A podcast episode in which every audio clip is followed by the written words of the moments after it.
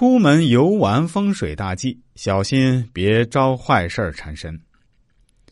现在随着普通老百姓经济条件的改善，很多朋友都有出门游玩的习惯。可是，很多朋友都不知道，我们外出游玩其实也是需要讲究一下风水的，否则呢，弄不好还会为以后的财运命运带来不吉利的影响。今天我们就来跟大家具体谈谈几个方面的注意事项，希望大家注意一下。我们先来说说第一点：金银钱财谨慎随带。外出旅游时，一定要将钱财保管好，尤其是不能将钱财随意放在衣裤口袋中，也不能随意散落在汽车内。要注意钱包的使用和车内专门收纳钱财的小盒子，否则旅游归来后，恐怕会导致你日后漏财，损耗你的财运。我们再来说第二点，趋利避害随身携带。相信大部分朋友出游时都会随身佩戴趋利避害的吉祥物。比如男戴观音，女戴佛，比如桃木手珠等。即使你平时没有注意佩戴相应的吉祥物，出游时也建议你随身带上一个小小的中国结。中国结可放在手包中，也可以放在你的衣袋中。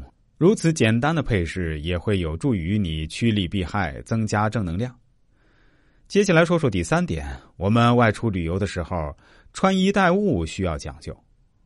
出游时最好每人都带一件红色的衣服，比如红袜子、红帽子等，请勿带诸如铃铛之类发出金属响声的物品，包括手机金属挂链也不妥。如果你带有桃木饰品，甚至就是一段桃木，那就更好了，能有效的辟邪挡煞，增加你的正能量。第四点，外出旅游如果结伴而行，则气场会增强。有些旅游地势高，阴气较重。